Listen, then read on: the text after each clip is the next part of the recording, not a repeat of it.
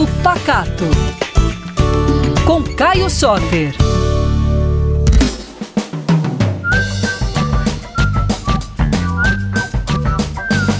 Ei pessoal, tudo bem?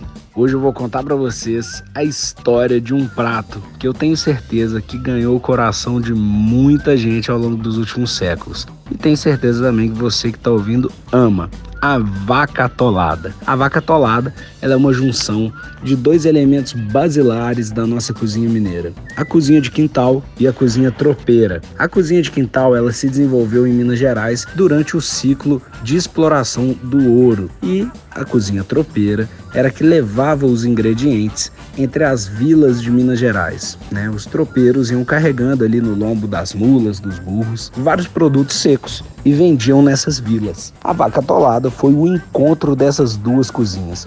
A mandioca, que dava no quintal, e a costela de boi, que era trazida pelos tropeiros. Hoje a gente conhece a vaca atolada como aquele prato bem abundante, com bastante carne, bastante costela, mas no começo não era bem assim. Minas Gerais não tinha muito gado. Esse gado ele vinha do interior de São Paulo e do Rio Grande do Sul. Então, para fazer essa carne chegar até aqui, os tropeiros traziam elas imersas em gordura, tipo a carne de lata, só que ela era crua, não era cozida igual a carne de lata. Quando chegava nas vilas, eles vendiam aquela carne bovina ali e o preço era bem mais alto que o do porco e da galinha. Então as famílias elas compravam menos carne de boi do que carne de frango e carne de porco, né, que elas criavam no quintal. Então tinha que fazer render aquele pedação de costela, né? Então às vezes um pedaço de 300, 400 gramas de costela era para fazer um prato para a família toda. Então colocava muita mandioca para cozinhar e é aí que nasceu esse nome de vaca atolada. Era 400 gramas de carne para 3, 4 quilos de mandioca.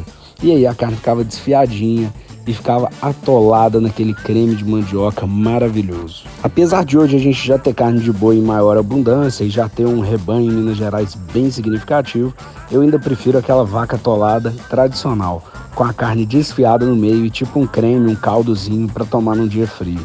Eu sou fã desse prato e aposto que vocês também adoram. Esse foi mais um Papo Pacato. Vocês me encontram nas redes sociais, no arroba Caio Soter, sem nenhuma letra repetida, e no arroba PacatoBH.